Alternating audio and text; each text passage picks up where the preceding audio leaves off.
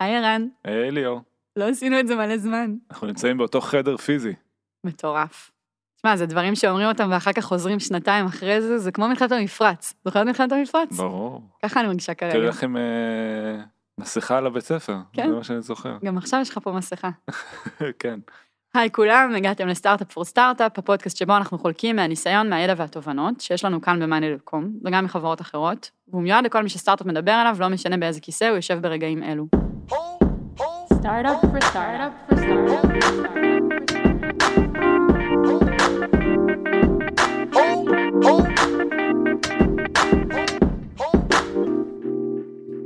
ביוני 2018 הייתה לנו עורכת דין אחת בחברה. היום, שנתיים אחרי זה בדיוק, אנחנו כבר עם שש עורכות דין. איך הופכים את פונקציית ה legal בחברה לכזאת שדוחפת את ה business קדימה ותורמת להצלחה של ממש של כל מחלקה בחברה? כל זאת ועוד נדבר היום עם שירן נאווי, Head of Legal ב-Monday.com. היי שירני. היי, מה קורה? הכל בסדר, נרגשת להיות כאן. תתרגשי קצת יותר קרוב למיקרופון. אני אני אתרגש קרוב. לא כדאי, לא כדאי. דווקא שירן, אה, לפני שנתחיל ונצלול לנושא, רגע אגיד שזה פרק טעון גם היום. סבבה, עברו שנתיים מאז שהבנו שצריך ליגל. למה זה טעון? למה זה טעון? מה אתה שומע כשאתה שומע ליגל? משהו נוראי. תודה. אה, בגלל זה? אז באמת בוא נתחיל ממך רגע, ערן. אה, כן. כשאתה שומע ליגל גם היום, או כששמעת ליגל לפני שנתיים, מה שמעת? חבל שאי אפשר לראות את הפרצוף שלך. לא, זה בסדר. תראי, אני חושב ש... זה קצת, כאילו ליגל זה מושג רחב. הליגל מלווה אותנו מ-day one בחברה. כי בעצם כשאתה מקים חברה ואתה פותח סטארט-אפ, אתה עובד עם עורכי דין. וזה קריטי, בוא נגיד ככה. אין, אין דרך אחרת לעשות את זה מן הסתם. אי אפשר לגייס כסף בלי עורכי דין, ומיתר, המשרד שמלווה אותנו, מלווה אותנו מ-day one. אז כשמדברים על ליגל, צריך להבין ש... שאנחנו מדברים פה בפרק הזה בקונטקסט זה הקטע של להביא מישהו אינהאוס. וזה בכלל לא אינטואיטיבי, אנחנו רצנו המון זמן אה, מול מיתר, הם טיפלו לנו בכל העניינים, אה, מנושא השקעה, דרך, אה, שהיינו חברה קטנה עדיין, דרך כל מיני נושאים שעלו לאורך הזמן, שהיו נושאים קטנים, כן, כשאתה חברה קטנה אז יש בעיות קטנות.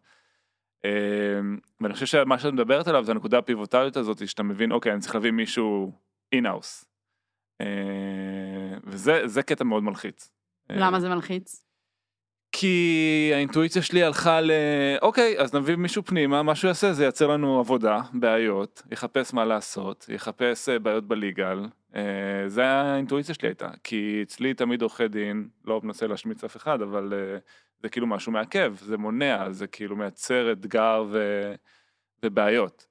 אז אתה שומע האטה, אתה שומע סיבוך, אתה שומע מורכבות. אני, יש לי. יש לי ניסיון, היה לי ניסיון לא טוב עם, עם עורך דין בחברה, כי אני ממש זוכר בתור מתכנת, או בתור אה, מישהו שמנהל אה, קבוצתים של R&D, שתמיד עורכי דין היו אומרים, חכה, חכה, חכה, אי אפשר להתקדם עד ש... אה, צריך, אני זוכר מקרה אחד הזוי, שבחברה הקודמת שהייתי בה, אה, רצינו להוציא איזושהי אפליקציה למובייל, ומישהו מהליגל, אמרנו, חבר'ה, אה, עדכנו את הגרסה של iOS, עד שאני לא מסיים לעבור על כל הליגל של ה-terms and conditions החדש של אפל, אתם לא יכולים להוציא את האפליקציה. כזה, אוקיי, זה, זה 600 עמודים, לא יודע מה זה הדבר הזה. והוא ישב וקרא על זה וזה, ואמר, טוב, יש לי מלא הערות, אבל זה אפל, אז לא נראה לי שאנחנו אה, יכולים לעשות משהו. אז מה עושים? עכשיו אתה נמצא באיזה מצב שאתה אתה צריך לקחת את האחריות, כאילו, מה אני אמור לעשות במצב הזה? אז פשוט אמרנו, טוב, בוא נוציא, אנחנו לא נקבור את החברה ואת האפליקציה בגלל הדבר הזה, אבל זה מאוד מורכב, כאילו, אני חושב שהאינטואיציה הולכת למקום שעורכי דין הם בלוקר למשהו, בין אם זה זמן, בין אם זה סעיפים שעכשיו מייצרים איזשהו קונפליקט מול מישהו אחר. או בין אם, כמו שאתה אומר, ממש חסימה של פיצ'רים חדשים, או של פרויקטים מסוימים, או... כן. אה, וזאת הסיבה שהפרק הזה היום, אה, היה לי חשוב שתביא את האינטואיציה הזאת, כדי להסביר למה אנחנו מדברים על, על, על, על, אה, על legal כביזנס אינבלר. כי אם אתה מדבר על בלוקר, אנחנו, התקווה היא שבסוף הפרק שירן תשכנע את כולכם, כל מי שמאזין, שלא רק שזה לא חוסם ומאט, זה מאפשר ומאיץ ונותן ביטחון ויכול להעיף את החברה לכיוונים חדשים. אז אני, יכול להגיד פה את הבטם ליין, כי שווה לעשות ספוילר, שאני חושב שמה ששירן והצוות שלה הצליחו לבנות פה, זה לגמרי את זה. כאילו, אני לא מרגיש היום בכלל במקום הזה, ההפך. וזה ממש מעניין לנתח כאילו מה עשיתם ואיך אנחנו עובדים ביחד בשביל להבין איך הצלחנו לייצר את זה פה בחברה ואני חושב שלא רק בממשק שלי ושל רועי מול שירן והליגל אלא של כל החברה שזה בעיניי מדהים כל האנשים שעובדים בחברה ממש מסתכלים על זה בתור משהו שמאיץ תהליכים ועוזר. שירני. יס. אז, אה, אז אחרי שעשינו מלא בילדאפ, בואי נדבר שנייה, כמו שערן אמר, להגיד ליגל זה מאוד רחב, אז בואי נדבר רגע, תסביר לנו מה זה ליגל, כמו שאת מתכוונת לזה. בטח. אז קודם כל, אני ממש מבינה את מה שרן מדבר עליו, כי זה באמת עדיין יש את העורכי דין האלה, וזה עדיין באמת יש את התפיסה הזאת של ליגל כבלוקר, לפעמים מוצדקת, לפעמים לא. את יודעת, זה, זה מוניטין שלילי שאני ככה חיה איתו יום-יום, זה תמיד ברקע, וזה משהו שאנחנו כל הזמן מנסים לפרק. אמ, בעיניי ליגל באמת מורכב משלושה דברים עיקריים. אז אחד, הדבר הראשון, אולי אפילו העיקרי ביותר, זה לבנות תשתית נכונה ולסלול דרך שמקיים את האסטרטגיה של החברה. את האסטרטגיה של הביזנס, כמו שהביזנס מנחיל אותה. תן כדוגמה, אה, חברה יודעת שהיא נכנסת לתחום המסחר האלקטרוני. אוקיי? אז, אז צריך לדעת לבנות את זה נכון, צריך לדעת לבנות תשתית. בסוף מסחר אלקטרוני הוא תחום מאוד רגולטורי. איך אני גובה את הכסף, איך, אה, אה, מה בדיוק אני צריך לפרט ברמת מה הטקס, מה, מה המחיר, איפה אני משקף את זה, זה דברים שנגזרים באמת מחוקי המשחק. אה, ואז צריך לראות איך אנחנו בונים תשתית שמקיימת מוצר כזה. מצד שני, אפשר לראות באסטרטגיה בצורה יותר רחבה, שזו חברה שיודעים שרוצה ללכת להנפקה בעוד שנה, בעוד שנתיים. אז מתחילים לעבוד על תשתיות ולסלול את הדרך כדי להגיע להנפקה כשאנחנו מוכנים. אה, להתחיל להכין את התשתיות של איך מנהלים את החוזים שלנו, אה, לעמוד מכל מיני חוקים שאנחנו יודעים שאנחנו כבר רוצים, שאנחנו נצטרך לעמוד בהם בהמשך, אז לדעת לבנות את זה מעכשיו. זה באמת העניין של האסטרטגיה. שתיים, זה ניהול סיכונים של החברה.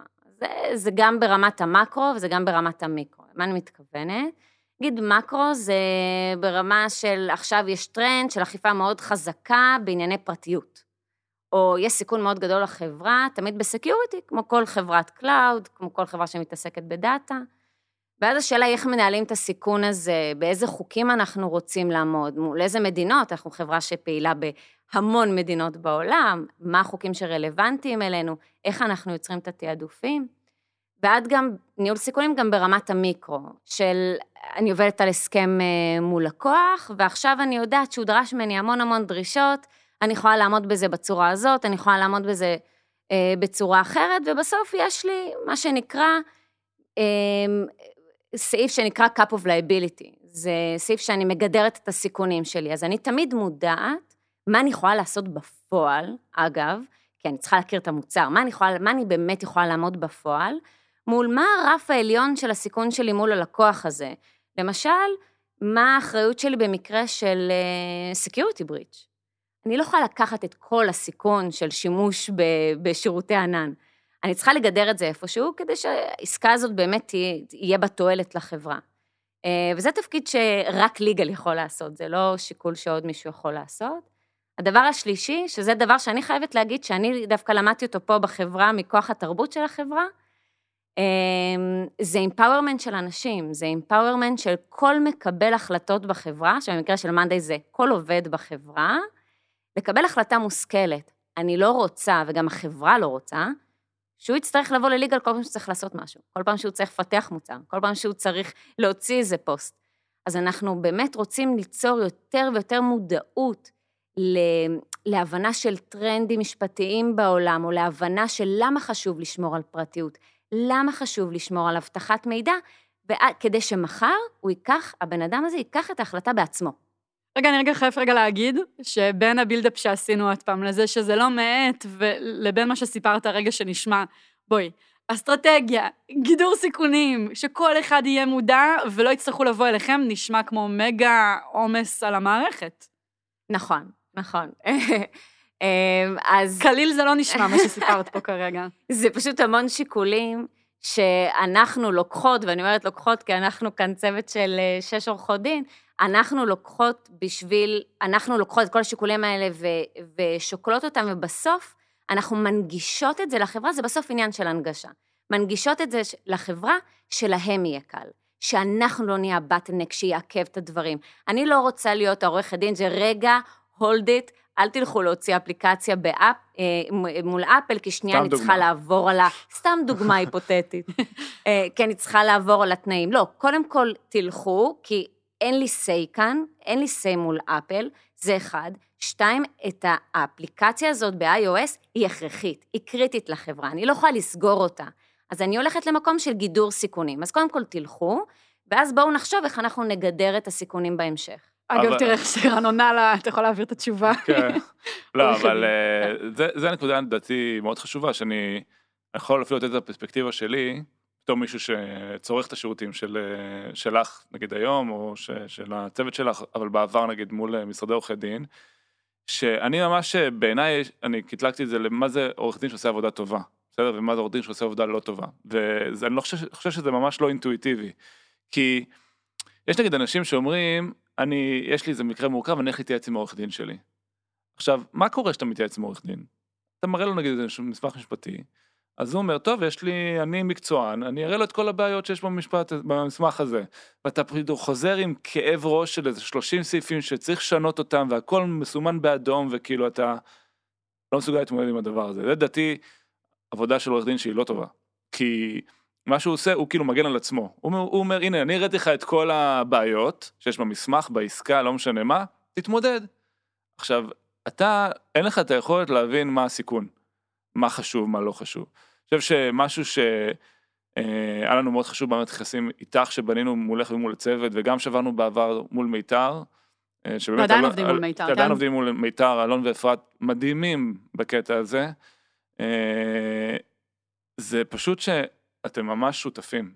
כאילו, אתם, כאילו, כשאני מדבר איתך, את אומרת לי, תשמע, אני מבינה את הביזנס, אני מבינה מה חשוב, זה וזה תתעלם, עזוב, אל תחשוב על זה בכלל, החלטה היחידה שצריך לקבל זה ככה, ואני חושבת שככה זה נכון, וזה שם אותך במקום של אימפאורמנט, כי כאילו, אתה לא עובד סביב כל הבעיות, אתה עובד סביב מה שגורם לדברים להתקדם, ואני חושב שגם הרבה יזמים, או, או אנשים שיש להם חברות, בורחים עורכי דין לא נכונים, שהם רק מציפים להם את הבעיות ואת הקשיים, ואתה מרגיש, ש, שאתה מגיע למקום שאתה מרגיש שהעורך דין כל הזמן תוקע לך את הדברים, ואתה קשה לך להתקדם, והכל נהיה קשה, זה סימן שאתה עובד עם בן אדם לא נכון, ואני חושב שרוב העורכי דין הם כאלה, כאילו שהם interface של בוא נציג לך את כל הבעיות ואת כל המכשולים, קח אתה את האחריות ואת ההבנה אה, של מה הסיכון ומה הסיכוי בכל אחד מהדברים האלה.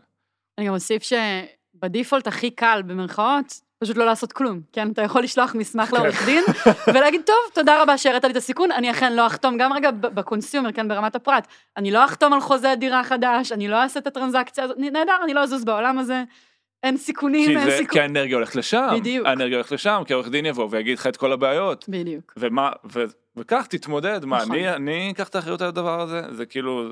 והמעבר באמת שאתה מדבר עליו פה הוא מעבר לאיך אפשר בכל זאת לעשות את הפעולה הזאת ולהבין מה, מה הסיכונים והאם יש איזשהו קו אדום שצריך להיות מודעים אליו, ואם לא, איך כן אפשר לרוץ קדימה. וזאת אני, שאלה אחרת לחלוטין. אני חושב שזה ליגל שהוא שותף. כאילו מעבר לליגל שהוא אה, דבר טכני, שמשקף לך את כל הבעיות הטכניות שיש במסמך או בעסקה. אגב, זה בדיוק שורש העניין. כמו שאתם אומרים, אתה מקבל המון המון הערות. אז יכול לקרות אחד משניים, או שאתה חותם עליו as is עם כל הסיכונים, או שאתה לא חותם עליו בכלל ואתה כופה במקום. שתי הסיטואציות האלה לא טובות. לא טובות לאף אחד. אל מול המטרה שהגדרנו, של להתקדם ולהצליח. ולכן קודם כל צריך להבין את המטרה, מה אני רוצה להגיע, ואז מה ש legal אמור לעשות, זה להגיד, אוקיי, אני יודע מה אני רוצה, אני יודע לת... לתעדף את הסיכונים של הדבר הזה, בוא תשיג רק את זה ואת זה. הרעיון הוא לא להציף בעיות, הרעיון הוא לתת פתרון. ו... ו legal, אחד הדברים ש legal בעיניי אמור לעשות כשהוא מגיע לחברה, זה באמת לשאול את עצמו, מה ה vision שלי? מה ה vision כש... כשאני עשיתי עם הצוות שלי off uh, site בשנה שעברה, אז, אז שאלתי אותן, מה ה vision שלנו? מה ה vision שלנו כ legal? כי צריך להיות לנו כזה. תני דוגמה ל vision. Um, האם אנחנו רואות עצמנו כ business enabler, enablers? מה אנחנו רוצות, עכשיו אם נדבר רגע בצד הפרקטי, מה אנחנו רוצות להשיג השנה? אז אני יכולה להגיד שהמטרה העיקרית של השנה הזאת, 2020, זה לייצר תרבות של trustworthiness. השתמשתי פעם במילה compliance, אמ, אפילו באונבורדינג שאני עושה עם, עם העובדים, אמ, כאילו לעמוד, אבל לעמוד במה? אז כאילו זה התחייבויות חוזיות, זה חוקי המשחק, זאת אומרת, מה מתחרים אחרים עושים, וזה חוקים. אבל, אבל זו מילה נורא גדולה, אנשים לא מבינים אותה, והיא מאוד legal ית. אז אה, סתם דוגמה, באונבורדינג עם, אה, עם, אה, עם עובדים חדשים, אז אני אומרת להם, אני אומרת לכם, compliance זה באג'נדה של legal, אבל זה תפקיד של כולנו, אבל זאת הפעם האחרונה שתשמעו אותי אומרת את המילה הזאת, עכשיו אנחנו נדבר ב-trustworthiness. הרי כי זו המטרה, בואו נדבר במטרות, בואו נדבר בערכים. מה אנחנו רוצים? מה, מה בכלל העולם המשפטי רוצה? לשקף, transparency, הוא רוצה לדאוג לפרטיות, הוא, הוא למעשה רוצה לשרת את מה שאתה רוצה כ user. אבל כן. שנייה בשביל ש... legal זה עדיין legal, וגם כשאת אה, אומרת compliance וצוחקת על עצמך, אמרת את המילה הזאת בסוף. טוב, אז האתגר אה, והוא אתגר גדול. אה, זה לדאוג לאותה מילה גדולה, ל compliance, זה אומר לאזן את הסיכונים של החברה ולנהל אותם איכשהו, תוך שהולכים יד ביד עם ה business ולא מאטים אותו. זה אתגר ענק, זה נורא נורא בדגש קשה. בדגש על לא מאטים, זה, זה בעיניי האינדיקציה. כאילו, אני לא נכון. מרגיש שהיום האטנו בכלום, כשיש לנו צוות של יגאל כזה משמעותי בחברה. אני רוצה להגיד שבכלל במאנדה האתגר הזה מועצם. כי בחברות אחרות, האמת ברוב החברות, בסוף אתה, אתה מבין דרך המנהלים, אתה הולך איתם יד ביד, אתה נפגש איתם ארוחות צהריים פה, הכל די יחסית מנוהל ואפשר לעשות את זה. במאנדי, במקום שכל אחד יכול לקבל החלטה, זה סופר מאתגר, כי אתה צריך לדעת לא לעכב אותם, אבל זה אומר שאתה גם כליגל צריך להיות לך אור של פיל, ואתה צריך להיות מספיק, בוא נגיד, אה, חסין, רזיליאנט, כדי לנהל את הדברים האלה ולהבין שחיים עם סיכונים בשלום. כי המטרה של ליגל זה לא להעלים את הסיכון, זה לנהל אותו בהתאם לאסטרטגיה של החברה. אני אתן לכם דוגמה מעולם הווידאו, אני אתן לכם, אה, העבודה הראשונה שלי, גם כאילו, גם להנחיל עניין של מה נכון, מה לא נכון, בלי להאט אותם, וגם איך, איך זה בא לידי ביטוי שכל אחד יכול לקחת החלטה. בקמפיין מאוד גדול של uh, החברה לפני כמה חודשים, עבדנו עם, ה, עם הצוות, uh, ליטל מהצוות שלי. Uh, שהיא אחראית על... היא אחראית על IP ועל ענייני marketing, אז היא באמת עבדה עם כל הצוות בפגישות שבועיות, לפעמים אפילו יומיות. על הקמפיין הגדול, איזה assets מותר לנו להשתמש, assets, אני מתכוונת לאיזה תמונות מותר לנו לקחת, וידאוים, מאיזה אתרים, משהו שאני יכולה להשתמש גם לפרסומת, אה, רישיונות מיוחדים וכדומה, איזה לוגוים של לקוחות או של business partners אנחנו יכולות להשתמש, והם באמת כאילו ייצרו איזה קו והלכו עם, ה, אה, עם הקו, הם ידעו מה מותר ומה אסור, וככה הם באמת כתבו את הכל, אה, ואז החליטו שרוצים שיהיה סרטון vision, vision זה שאנחנו מראים את המוצר שלנו בהמשך, והוא היה סופר יצירתי של אה, צוות ה motion אצלנו, והמעצב motion מן הסתם לא היה מחובר לכל מה מותר, מה אסור שהצוות עבד עליו, הוא פשוט עבד בשיא הקריאטיביות אה, שלו, אה, שזה מדהים, זה משהו שאנחנו לא רוצות גם לשבור. רגע לפני הפרסום, אנחנו מגלות שם דברים שאנחנו לא באמת יכולים להשתמש בהם. עכשיו, בחברה אחרת את אומרת, רגע, אבל המנהל של הצוות ידע, איך הוא לא... זה, זה לא עובד ככה, זה לא עובד ככה, זה כולם צריכים לדעת. עכשיו, זה, אה, האמירה היא, זה לא אותו מעצב היה צריך לעבור דרכנו, זה היה צריך לדעת, רגע, מה אני מחפש, מה המטרה שלי? אני רוצה שהסרטון vision הזה יהיה חשוף לכולם. אני רוצה שהוא יהיה חשוף לכולם. אז מה אני צריך? אני צריך רישיון מתאים. זה, מבחינתנו זה כאילו הכי בסיסי ביותר. אמ, במקרה הזה באמת הלכנו למעצב, אה, להחזיר אותו לעריכה מטורפת, זה לא דבר שהיינו עושות. שוב, זה גם שיקול. אז כן, לקחנו קצת סיכונים, מקסמנו עד כמה שיכולנו, ושלחנו אותו לדרכו. ושם באמת הייתה לי נקודה שאמרתי לליטל, את מבינה שזה לא עוזר לדבר עם הצוות, עם המנהל, כי בסוף בא מעצב, והוא, והוא מעצב משהו שהוא, שהוא רוצה. עכשיו, אנחנו לא רוצות לעצור את זה. אז, אז היא אמרה, קודם כל תפסתי אותו כשגריר, הוא יודע, כי הוא בסוף זה שמעצב את הסרטונים, אז הוא יודע, אה, אבל מה המטרה שלנו? הסברנו את הרציונלים, מה אתה צריך, פעם הבאה זה לא כדי להביא אותו אליי. זה לא כדי שהוא יעביר את הסרטון אצלי פעם הבאה. הוא ידע מה השיקולים שאני הייתי עושה. והוא לוקח אותם לבד. זה הרעיון. דמיינו כזה, רק כפול. מאות כאלה ביום, מאות אנשים שזזים, ובהצלחה הנה האתגר שלכם. ואנחנו גדלים מהר. כן. כן. זה אתגר של לנצח את זה לא עם בירוקרטיה, זאת אומרת לא להפוך את שירן להיות הבטנק, זה מה שאני חושב שראיתי בהרבה חברות, שצריך לקבל אישור מליגל, אז בוא נעשה ישיבה עם ליגל, ישיבה הכי נוראית על כדור הארץ, שהם יעברו על כל הדברים ויאשרו לנו לפני שעושים, על הפנים. הליגה לשוטר המפחיד, כן? כן, אז זה ההבדל בין להיות בירוקרטיה לבין להיות משהו שהוא מלווה ונותן לאנשים, מעצים את האנשים, לתת להם את הכלים להבין מה הרציונל מאחורי זה ולסמוך עליהם. וזה אני חושב שמה שהם הצליחו לייצר פה בצורה מאוד מאוד טובה, סופר מאתגר, סופר סופר מאתגר. מאתגר. תראה, אפילו ברמה האישית, באמת, אפילו ברמה המקצועית, אה, אמרת מקודם, אחריות מקצועית של העורך דין, באמת האחריות המקצועית שלך כעורך דין, זה לקחת את השיקולים הליגליים האלה. ואז אתה, ואז בוא, בוא נגיד, ממש בחודש הראשון שלי בחברה, רגע, מה זה שיקולים לג... מה זה לקחת את השיקולים הלגליים? את מדברת ובתוך המוח שלך הכל ברור לך. לא, היא אומרת, תשמע, אני עורך דין, אני צריכה לה- להציב, ל- ל- ל- כאילו להציף למקבלי ההחלטות את כל האספקטים הלגליים, זה לא נכון. נכון, לא מתחבר לזה נכון, בכלל. נכון. איך אני יודעת מה, אבל מצד שני, איך אני יודעת מה ה risk tolerance נכון. של החברה? מה ה risk tolerance שהגדרנו לעצמנו? אז היום אני יודעת להגיד אותו. Uh, היום גם אני יודעת, תמיד ב, באינטראקציה מול אנשים בחברה, אני יודעת האם זה מישהו צעיר שהוא הוא קצת יפחד לקחת את ההחלטה, אני אגיד לו, בוא, אני יודעת מה ה risk, אני אגיד לו את הרציונל, כי אני רוצה שלפעם הבאה הוא ילמד, אז אני תמיד אגיד לו את זה, אבל אני אגיד לו, עכשיו תגיד לי מה התועלת, ואז הוא אומר לי מה, מה התועלת, אז אני לוקחת את ההחלטה. כי אני לא רוצה שהוא יהיה בלוקר, או שהוא ייקח את זה על עצמו, כי הוא לא באמת מבין את זה, אז אני לוקחת את ההחלטה הזאת בשבילו. אבל זה משהו שהייתי צריכה להגיע אליו.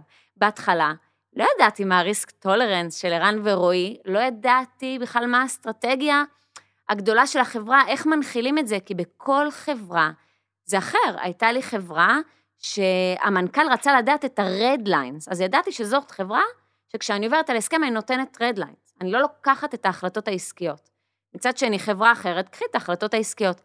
כל חברה יש לה את הריסק טולרנס שלה, כל חברה זה גם האנשים בתוך החברה.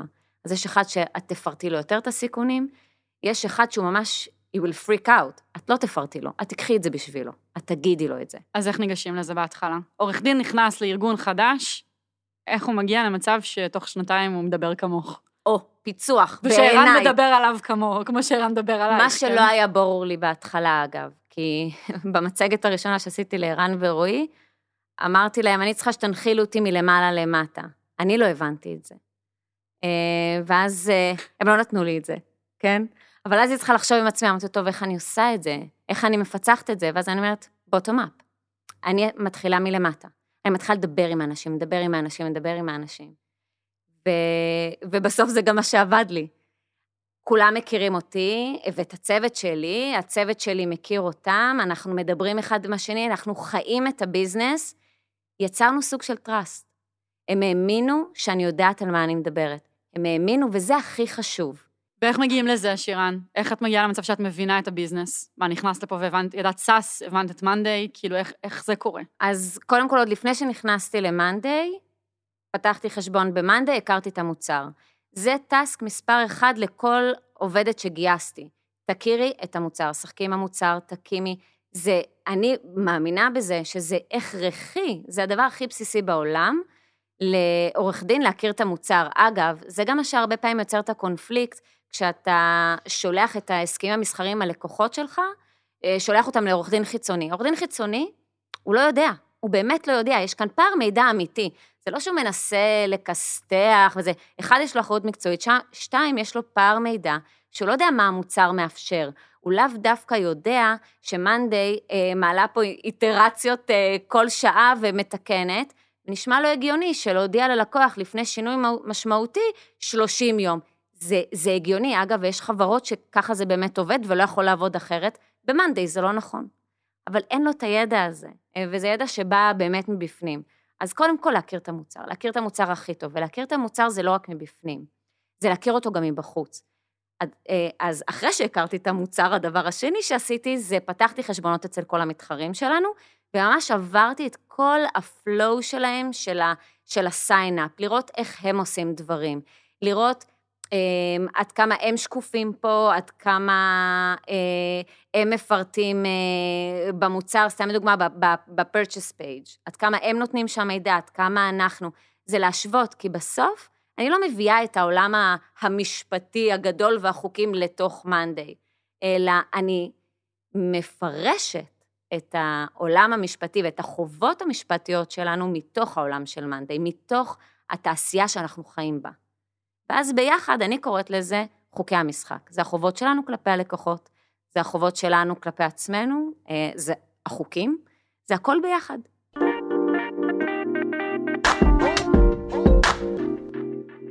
מתי, מתי צריך להכניס ליגה לתוך החברה? ערן, אמרת קודם שאנחנו עובדים עם מיתר, גם, גם מלווים אותנו ברקע, על פניו יכולנו להמשיך ככה עד היום. מתי מגיע הרגע, מתי נכון? שירן, ככה, אני אשמח לשמוע משניכם, שחברה מסתכלת ומזהה שעכשיו זה הזמן אה, לבנות את הדבר הזה פנימית. כן, אז, אז תראו, אני, אני יכול לשתף מהחוויה שלי, אז כמו שאמרתי, בכלל עבדנו, עדיין אנחנו עובדים עם משרד עורכי דין, אבל אז היה לנו רק אה, משרד עורכי דין, אה, שעבדנו מולו בהתחלה, שהקמנו את החברה ועזרו לנו, ואז הליגה להסתכם במסמכי השקעה, בעיקר corporate uh, governance כזה מול הבורד, uh, מסמכי השקעה, ממש uh, בקטנה. היה שם דברים מאוד משמעותיים, אבל בזה זה הסתכם. זאת אומרת, גם בתדירות של המפגש אתה אומר שהיא יחסית ספציפית ו- ונדירה. כן, יחסית נדירה. אתה מתחיל להתקשר למשרד עורכי דין כל יום, אתה צריך להסביר את כל הקונטקסט כל הזמן מחדש. אתה מבין שכאילו אתה משקיע המון אנרגיה בשביל להסביר מה ריסק טולרנס שלך וכולי. באיזשהו שלב הגענו לסיטואציה הזאתי ואמרנו חייבים להביא מישהו in-house כי תראו בסוף אתה רוצה מישהו שהוא ייצג אותך את המלחמות את הפרספקטיבה שלך עם הידע ה legal י ככה אני מסתכל על זה אני היום אני מסתכל על שירה מצוות שלה היא מייצגת אותי ואת רועי במאה אחוז רק שיש לה נשק אחד ענקי שאי אפשר לסבן אותה, היא מבינה את כל האספקטים ה legal יים ואת כל ההשלכות ואת כל ה... איפה יש סיכון ואיפה אין משהו שאין לו משמעות. והיום אני יכול להגיד לכם שאני שחררתי את זה לגמרי, כאילו היא לוקחת ownership על הדבר הזה במיליון אחוז, כאילו, ואני יודע שהיא לא מייצגת את ה legal בתור הבעיות, היא מייצגת אותי בתור, את רועי בתור מה שאנחנו היינו רוצים לחברה עם כל הידע ה legal י שיש לה. זה בעיניי הנקודה שאתה מגיע למצב שאתה משקיע בזה המון אנרגיה, שכל חברה תגיע לאיזה מקום אחר. מה שקורה, ככל שאתה גדל, והנוכחות שלך גדלה בחוץ, ה brand בוא נקרא לזה, אז היה לנו mini brand, micro brand. אה, אנשים שמים, מתחילים לשים לב אליך, אתה נמצא יותר בחוץ, ואני ממש זוכר את התביעה הראשונה שקיבלנו. אה, עכשיו צריכים להבין מה זה, כאילו אני לא יודע אם אני יכול לחבר את התחושה, אבל אני כאילו קיבלתי תביעה, אני זה החברה, אבל זה אותו דבר. אה, פעם ראשונה, לא ישנתי בלילה, אני כאילו, אני אזרח רגיל, אני לא, אף אחד לא תבע אותי עד היום, פתאום אתה מקבל תביעה, אתה לא מבין מה זה בכלל, זה, אתה לא יודע לכמת את זה, אתה לא יודע, מלחיץ, אתה שומע, אתה ישר קופץ לך בראש אה, worst case scenario, נצטרך לסגור את החברה, תבעו אותנו. אה, ואני חושב שזה מפגש ראשון מאוד מלחיץ עם ליגל, כי אנשים שולפים את הקלף הזה של משפט ועורכי דין מאוד בקלות, הם לא מבינים עד הסוף מה זה אומר, קל מאוד להגיש תביעה, יחסית. ו... והמפגש הראשון היה מאוד מפחיד. אה, בדיעבד הוא היה כלום, כן? כאילו, הוצאנו מסמך חזרה והבן אדם שני התקפל ולא היה פה שום מילה, אבל אה, באותו רגע זה היה מאוד מאוד מלחיץ, אה, תחושות בבטן. ולאט לאט הדברים האלה מתגברים ככל שאתה עולה ויותר אני יכול להגיד שעד היום קיבלנו הרבה הרבה פניות מכל מיני גורמים. פניות. האם אפשר לתבוע אתכם שירן ענה לא. כן, כי אנשים מחפשים, יש אנשים שמחפשים כסף, יש אנשים שמחפשים, אה, לא יודע מה, באמת, אני כאילו... אה, פעם איזה אה, יזם שדיברתי איתו אמר לי, תקשיב, ככל שתעלו יותר, קח את זה בחשבון, תכונן את זה כבר מעכשיו, יחפשו אתכם. יהיה כל מיני אופורטוניסטים ואנשים שיחפשו אתכם. היום אני יכול להגיד, אני ארוץ קדימה, אני חי עם זה בעולם אחר, אני אגיד לכם מה השתנה, וזה אולי חשוב להגיד ליזמים. טיפ שקיבלנו מההתחלה ואני חושב שהוא סופר חשוב. בסוף אה, כל תביעה כמעט שאתה מקבל, אפשר כמעט לכמת אותה בכסף. עכשיו זה, זה חשוב לכמת אותה בכסף, כי אם נגיד מישהו תובע אותך על, אה, לא יודע, לחשוב על דוגמה ספציפית, אולי שירן תעזור, אבל אה, לא יודע, זה שהוא לא יכל לשלם של תוכנה איקס זמן, או שנעלמו לו נתונים, וזה פגע בו, אפשר לתחום את זה בכסף, זה תמיד, אוקיי, אז הדבר המפחיד הזה שנקרא תביעה, זה נגיד, משנה לשנה, כן. 50 אלף דולר. אוקיי, יש לנו כסף, לא מלחיץ, אוקיי? אה, כל עוד אתה יכול לכמת משהו בכסף ולהגיד worst case scenario זה הכימות, שאתה גם מלחיץ אותי כי אם אנחנו נגייס מחר עוד סיבוב גיוס, משקיע חדש ירצה להיכנס, הוא לא רוצה להיכנס לחברה שיש לה בעיות legal יות. אז אם אני אומר לו תקשיב הסיכון פה הוא 50 אלף דולר אז בוא נעשה discount של 50 אלף דולר על האבלואציה worst case בסדר אין פה באמת משהו ש... אחד הטיפים הכי חשובים שאני חושב ששווה לתת זה נוגע ל-IP. אה, אלון שהוא עורך דין שמלווה אותנו מ-day one ממיתר אמרנו תקשיבו חבר'ה לא אכפת לי מהכל. יהיה לכם בעיות בדרך. דבר אחד תשמרו עליו וזה גם שירן עד היום מה שנקרא שומרת על זה בלי לחשוב פעמיים זה ה-IP שלכם. כי לחברה יש כמה נכסים, יש את האנשים שעובדים בה, אה, יש את הכסף שיש לה בבנק ויש לה את המוצר, זה ה-IP שלה בסוף, הטריידמרק שלה, המוצר שלה, ואם חלילה פה יש בעיה, זה בעיה רצינית, כי אי אפשר לכמת את זה בכסף. אם מישהו יכול לטעון שהמוצר שייך לו, או שהוא שותף להקמה שלו, או שהאינטלקטואל פרופרטי שלו תרם לאינטלקטואל פרופרטי של החברה, וזה לא מגובה, אין לך שום דבר שמגן על זה, ולא לא תחמת את זה בשום צורה, אה, אין לזה סוף, אין לזה קאפ, וזה משהו שבאמת אה, היה מלחיץ משקיע אחר, אה, או היה מונע מהחברה to go public, כי ברחף עליהם מעין ענן מאוד מאוד גדול כזה של חוסר ודאות. נכון, נכון. אני חושבת שחברה שהיא באמת באזור שהוא די רגולטורי, כמו חברה שמתעסקת בהרבה דאטה, חברה שהיא מתעסקת ב, כמו שאמרנו מקודם, מסחר אלקטרוני, היא כנראה תצטרך להביא את הבן אדם הזה מוקדם יותר כדי לבנות תשתית מראש שהיא נכונה לחברה. אה, תשתית ש, ש, שיכולה ללכת עם החברה קדימה ולא להנחית אה, עורך דין כשהחברה יש לה כבר 300 או 400 אנשים, ואז נורא קשה להכיל את זה, נו, הוא באמת בא וכמונחת על החברה, תרתי משמע, אה, נורא, הרבה יותר קשה אה, לבנות תשתית ככה ולייצר איזושהי תרבות מסוימת של עמידה בכללים, ובסוף זה רלוונטי, אה, רן, אגב, זה מקודם אה, בקטנה, לברנד של החברה, לאיך שהחברה נראית, עד כמה היא רצינית. ושם אני חושבת שזה באמת קריטי. כן. עכשיו, עוד משהו שחשוב לי להגיד, זה, זה שיש לך מישהו אינאוס, זה לא אומר שאתה לא עובד יותר מול חברות עורכי דין מבחוץ.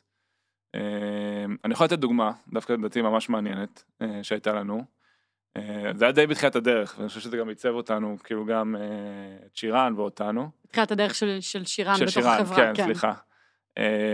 אז בעצם קיבלנו מכתב מעורכי דין מחברה, לא נזכיר את שמה, אבל הם בעצם תבעו אותנו על סימן מסחר, על trademark, על שם Monday, היה להם איזשהו שם שכלל את המילה Monday, עכשיו אפשר להריץ על זה מלא בדיחות, כן?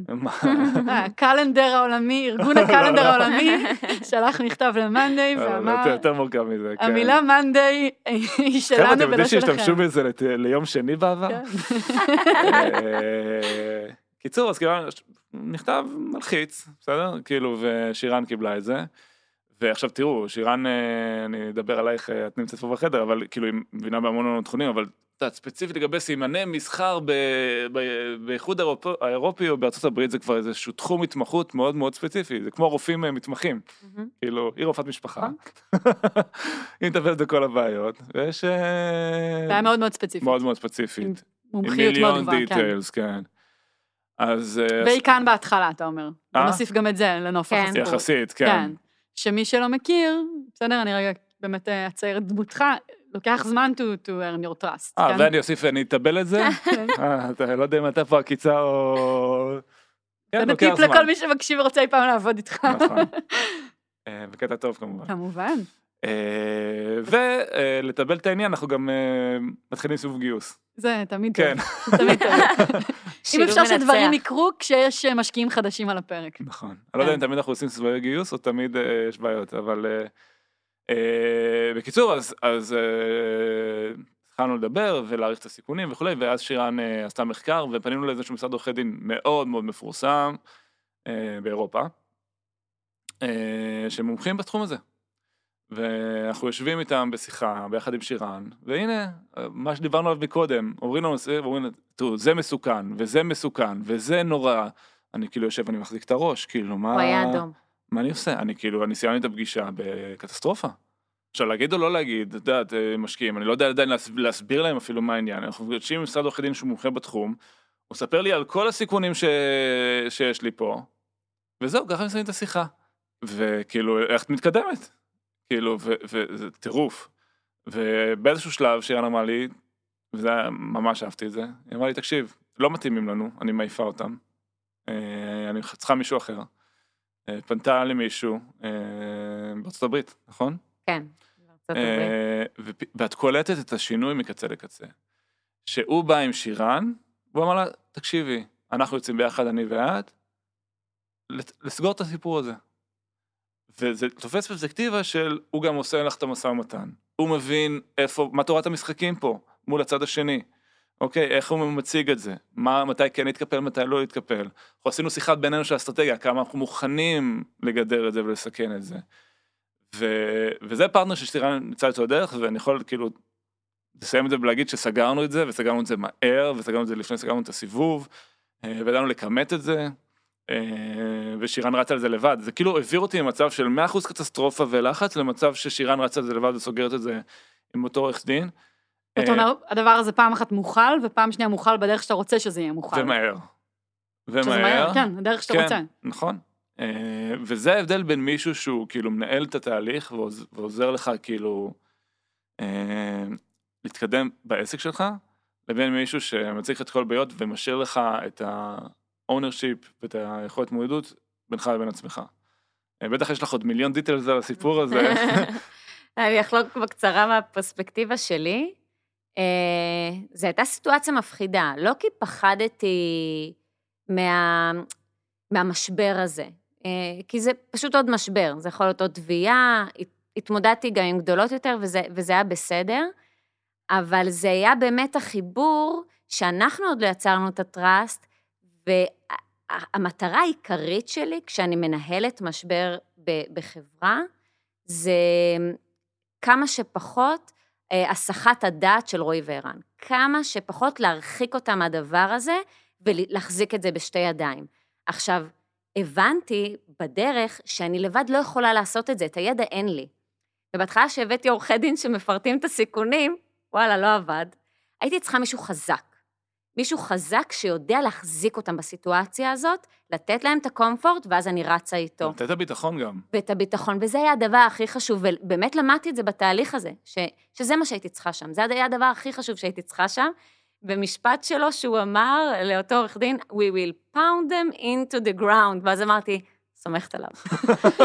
הוא נותן ביטחון. ו, ורצנו איתו.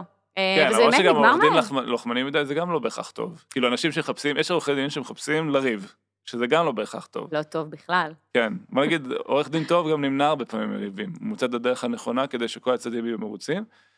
ו... אבל הוא כן ממקום שלוקח אחריות, אני חושב שזה המקום החשוב להיות בו.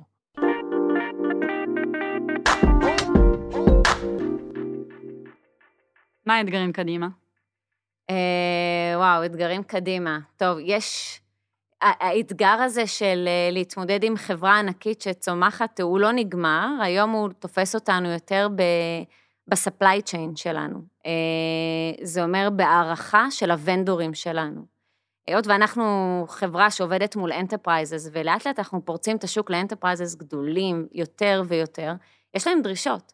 יש להם דרישות שמעמידות אותנו לפעמים לפחות במקום שלהם. עכשיו, אני לא בנק ענק, ואני לא חברה פדרלית, ואין לי את הריסורסס לזה, אה, אבל הם לא מבינים את זה. זה ה-level שהם מצפים, ל-level הכי גבוה שיש.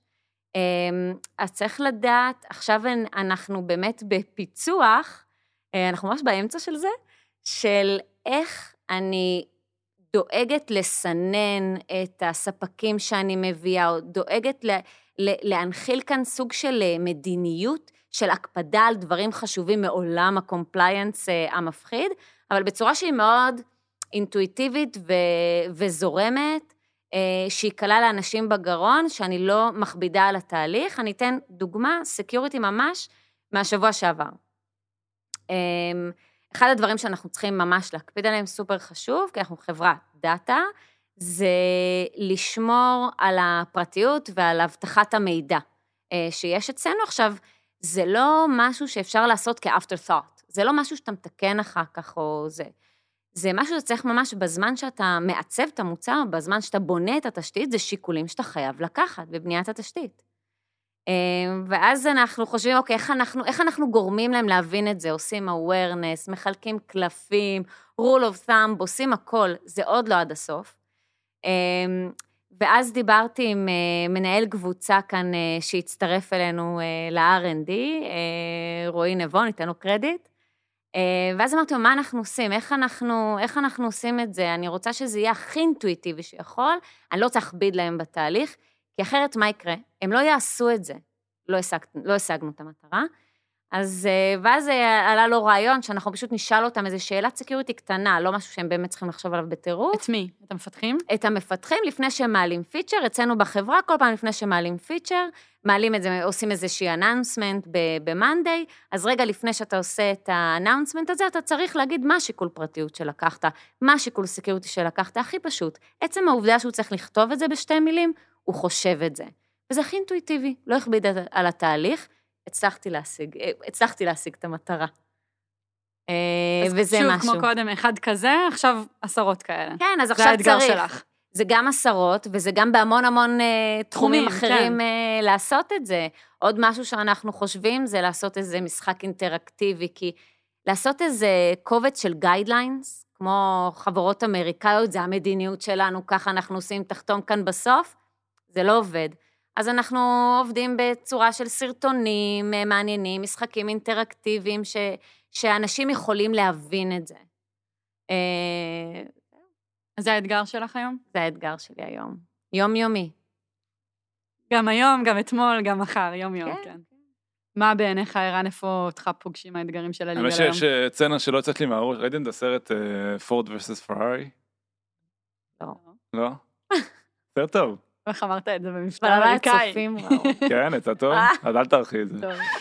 קיצר, יש שם איזה סצנה, לא, מי שראה, אולי מי שמאזין, אז uh, כאילו פורד, פורד פרארי, זה שחזור של משהו שקרה באמת.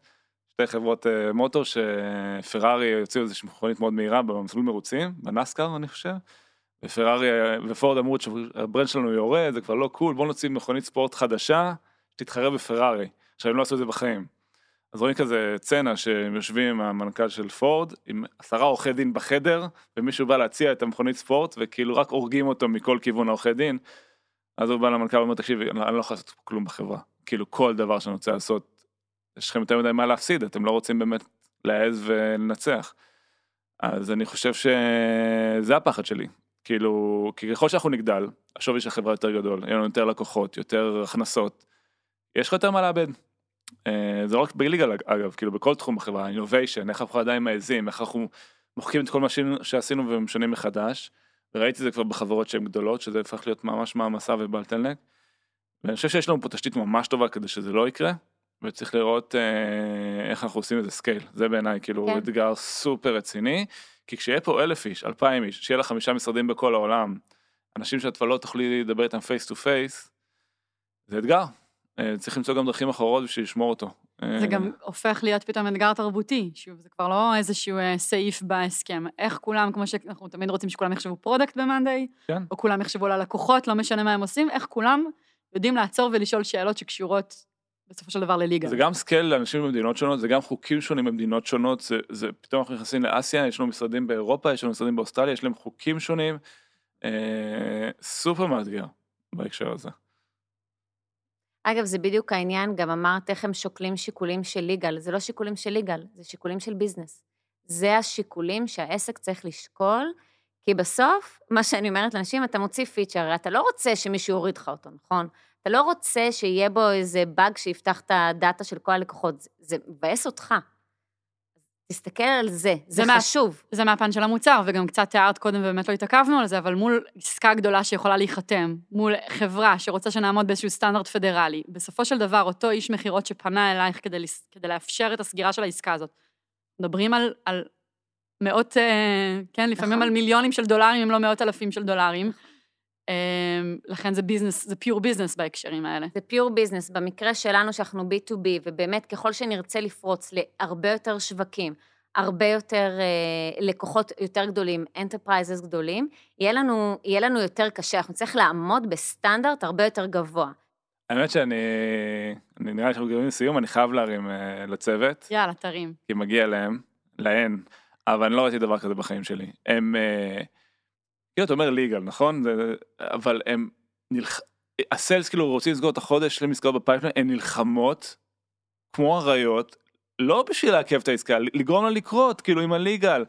ודוחפות אנשי סיילס, וכאילו נלחמות, כאילו לא ראיתי דבר כזה. ועולות לשיחות כדי... עולות לשיחות באמצע הלילה בשביל לגרום לזה לקרות, וכאילו אכפת להם מההצלחה של צוותים אחרים. זה לא רק כאילו הם לא מונעות, הן גורמות לזה לקרות. ודוחפות, כמו ששירן אומרת. דוחפות, אני באמת נושא את הכובע. הצוות, באמת מגיע לו פה קרדיט אדיר.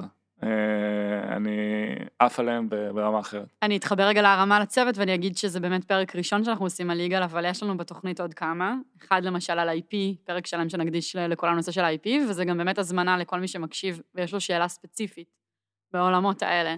דיברנו ודיברנו ודיברנו, וזה נושא, כשאני ושירן התיישבנו פה, אמרנו, טוב, אפשר לדבר גם כל היום.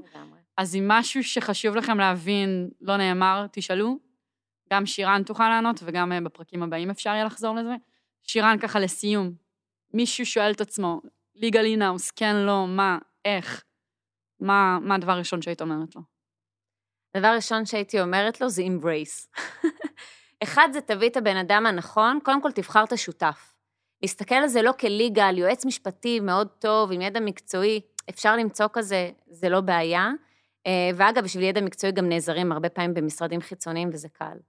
בסוף תמצא את השותף, מישהו שמבין אותך, את הצרכים העסקיים שלך, אתה יכול להתחבר אליו, והוא ילך איתך יד ביד, אה, כי בסוף זה התפקיד שלו. אה, את העבודה המקצועית גם יכולים לעשות משרדים חיצוניים. הטיפ שלי זה משהו שאמרתי במהלך הפרק, אבל אני כן רוצה להגיד את זה, כי אני חושב שזה טיפ שיכול להיות שווה מיליונים או לא מיליארדים. לגבי IP. אם יש יזמים שמקשיבים לנו עכשיו, אנשים שפותחים חברות, חברות שבתחילת הדרך, תגנו על IP עכשיו מה זה אומר? אני אתן כמה דוגמאות. כל בן אדם שעובד איתכם ותורם לכם לקוד, פרילנסרים. יש חברות שאומרות, טוב, אנחנו מתחילים, לא נחתים את העובד על חוזה. לא לעשות דברים כאלה, לא להתעסק עם דברים של אנשים שתורמים ל intellectual property של החברה, בין אם זה קוד, עיצוב, product, אה, בין אם הם חיצוניים, בין אם זה חברה חיצונית שעוזרת לכם, בין אם זה עובדים שמגיעים. אלה דברים שלא מתעסקים איתם. שהחברה תצליח ותעשה scale, תוודאו שיש לכם הכל מסודר. אם יש משהו אחד שחשוב להתמקד עליו ולוודא שהוא הרמטית סגור, זה זה. כל השאר, אפשר לטפל, ממליץ גם לא להיכנס, אבל אה, בר טיפול. אז אם יש מישהו שמקשיב שנמצא בסיטואציה הזאת, מאוד מאוד מאוד ממליץ לסגור את זה הרמטית מכל כיוון. תודה שירן. תודה לכם. תודה זינמן. תודה ליאור, תודה שירן. תודה שהאזנתם. Startup for startup for startup for startup.